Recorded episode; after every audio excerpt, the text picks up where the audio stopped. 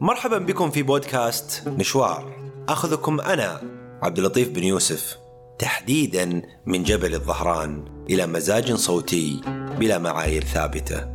كلام حسن كما نتمنى وفائدة حاضرة كما نريد. بإمكانكم متابعتنا دائما على حساباتنا بالسوشيال ميديا. أو مراسلتنا على الإيميل لنستمع لآرائكم واقتراحاتكم للمواضيع القادمة. نشوار دوت بودكاست gmail.com بما أنها حلقتنا الأولى فبطل مزاجنا في هذه اللحظة هو الذي أتحدث معكم به. الميكروفون. قطعة معدنية صغيرة بحجم كف اليد كفيلة بإيصال صوتك إلى العالم. الميكروفون هو عبارة عن جهاز لتحويل الموجات الصوتية إلى فولتية كهربائية يتم تحويلها في النهاية إلى موجات صوتية مضخمة. لكن هذه ليست القصة.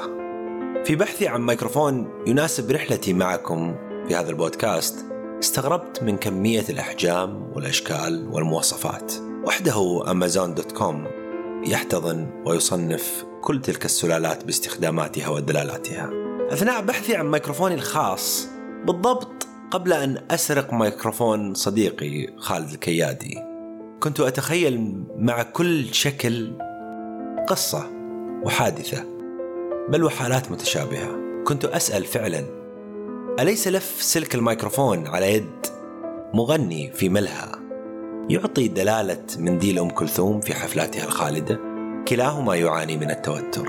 أليس إسقاط المايك يدل على إنهاء أي حوار محتمل أو إعلان انتصار تام كما فعل أوباما في البيت الأبيض أو كما يفعل مغني الراب. كل اختراع يصنع لغته الخاصة يصنع الدلالات والرسائل ولكن هذه ليست القصة هذه المرة لست وحيدا. لدي فريق إعداد يغرقني بكم هائل من المعلومات التي تجعل مني رجلا عارفا بكل شيء وأنا لست كذلك. مثلا في القرن السابع عشر اخترع رجل اسمه صعب النطق. ما يعتبره الكثيرون الميكروفون الأول أو الميكروفون بنسخته الأولى وكان ذلك أثناء عمله مع المخترع الشهير توماس إديسون. كانت براءة اختراع جهاز الميكروفون مملوكة للرجل الذي اسمه صعب النطق. قديما كانوا يقولون لفظ أعجمي فالعب به كما شئت. اليوم أصبحت الناس مهتمة جدا بنطق الكلمات بشكل صحيح. لذلك لن أنطق اسمه. المهم بعد فترة قررت المحكمة أن براءة اختراع الميكروفون من نصيب توماس إديسون. هل يهمكم هذا؟ في عام 1964 تم منح براءة اختراع أول ميكروفون لاسلكي وكان على شكل سيجار. سيجار. هناك معلومات كثيرة ولكن في الحقيقة لا تهمني لا تهمني أبدا. فهذه ليست القصة. اليوم ستجد الكثير من المعلومات الغريبة عن كل شيء في جوجل. فهل يهمنا فعلا أن نتقصى بالضبط؟ كيف وصل هذا المعدن الذي بحجم كف اليد إلى يدي لكي أتكلم معكم اليوم؟ امتد تأثير الميكروفون إلى نواحي كثيرة قد لا نلتفت لها أحيانا. العمارة مثلا. فلم تعد هناك حاجة إلى بناء غرف ليرتد فيها الصوت ليصل إلى الصف الأخير. يعني لم تعد المساحة في صراع مع الصوت. بسبب هذا المعدن الذي بحجم كف اليد تغيرت أشكال القاعات. المسارح. المساجد. أصبح كل مكان استديو. في عام 1956 شنت بريطانيا وفرنسا وإسرائيل عدوانا ثلاثيا على مصر. أدت غاراتها إلى قطع خطوط بث الإذاعة المصرية فجاء ميكروفون إذاعة دمشق ليعلن. من دمشق هنا القاهرة.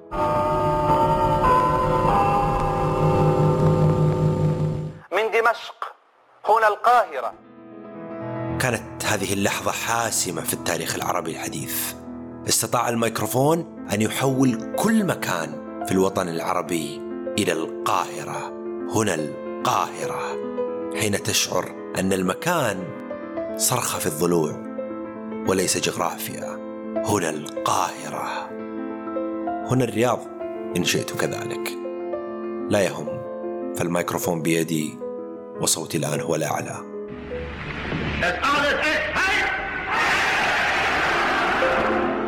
أدولف هتلر أمام الميكروفون يخاطب الجماهير النازية بحماس وقوة قبيل الحرب العالمية الثانية وسط تأييد كبير للزعيم النازي الذي رغم ضآلة جسده كان خطيبا مفوها بنبرة صوت استثنائية. ماذا لو لم يكن قد تم اختراع الميكروفون في زمن هتلر؟ هل كنا سنرى كل هذا التأييد للفكر العنصري وسط شعب كان حينها هو الأكثر ثقافة بين شعوب أوروبا قبل أن يتأثر بالعنصرية النتنة التي جعلته يقتل ويدعو لقتل كل من ليس بألماني. ماذا لو لم يكن هذا الجهاز الذي ضخم صوت وحماسة هتلر في خطاباته التي أشعلت الحرب وكبدت البشرية ملايين القتلى والمصابين والمشردين؟ ماذا لو لم يتجاوز صوت هتلر حدود حاشيته ولم يتأثر به العالم؟ I have a dream that one day this nation will rise up and live out the true meaning of its creed.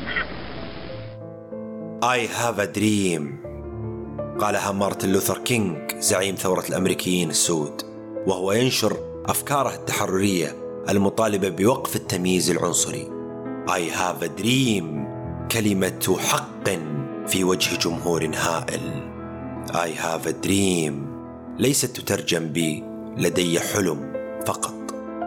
بل كل ما لدى الأفارقة المهاجرين من أوجاع العبودية هي صرخة الميكروفون الخالدة من حنجرة ذلك الأسود الجميل. بسبب الميكروفون ازداد عدد صناع الموسيقى. أصبحت عملية تسجيل أسهل. لم تعد هناك حاجة للأصوات العريضة. بل لولا الميكروفون لم نسمع صوت مثل نجاة الصغيرة تخيل.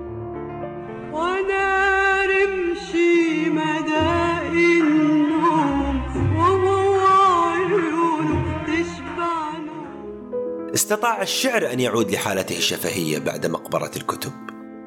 هل لدى أحد منكم ديوان لمظفر نواب؟ أم فقط ما سجله الميكروفون من صرخاته؟ القدس عروس عروبتكم. أهلا أهلا. القدس عروس عروبة أهلا أهلا أهلا. ربما أنا كذلك. لولاه. لولا الميكروفون لما تجرأت على تسجيل هذا البودكاست من بيتي. فالميكروفون بيدي وصوتي الآن هو الأعلى. إن كان الميكروفون هو آلة مألوفة بل وضرورية في حياتنا اليومية في العصر الحالي فهو لم يكن كذلك بالنسبة لأهل القرن العشرين. ومن أبرز بل وأطرف الأمثلة على ذلك هو رفض قارئ القرآن الشيخ محمد رفعت التلاوة أمام ميكروفون الإذاعة إلا بعد الحصول على فتوى رسمية من الأزهر. بجواز التلاوة أمام الميكروفون. تخيل.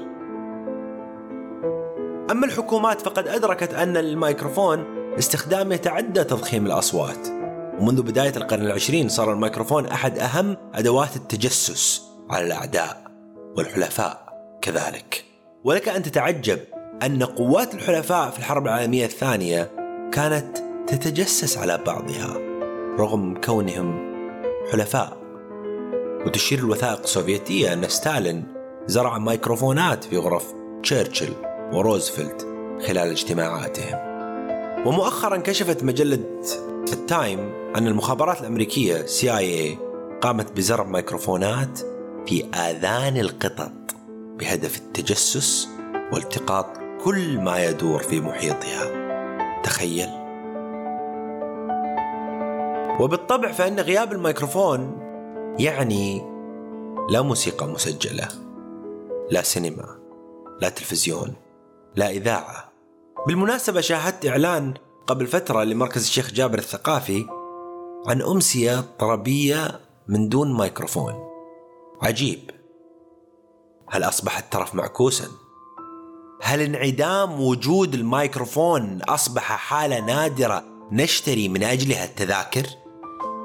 هذا الانتشار الميكروفوني في كل مكان جعل الهمس صخبا جعل الأصوات في كل مكان الميكروفونات أصبحت تتوالد أكثر وأكثر بأشكال أصغر وأدق إلى ما لا نهاية حتى لا تجد أي حيز بدون ميكروفون قادر على تسجيل وتضخيم وحفظ وتكرار صوتك. هل سنرى اليوم الذي يلتقط فيه الميكروفون أحاديث النفس؟ أو يذيع حوارا داخليا لشخص مكتئب غاضب أو أي انفعال آخر. المهم كنا نريد إخفاءه ولكنه وصل إلى سبعة مليار إنسان على هذه الكرة التي تسمى الأرض. هل سيفضح الميكروفون؟ كل خاطرة تمر بنا؟ كل فكرة تمر ببالنا؟ هل سيفضحنا هذا الذي اخترعناه وانقلب علينا؟ تخيل. كان معكم بودكاست نشوار. كنت أنا عبد اللطيف بن يوسف. شكرا لاستماعكم.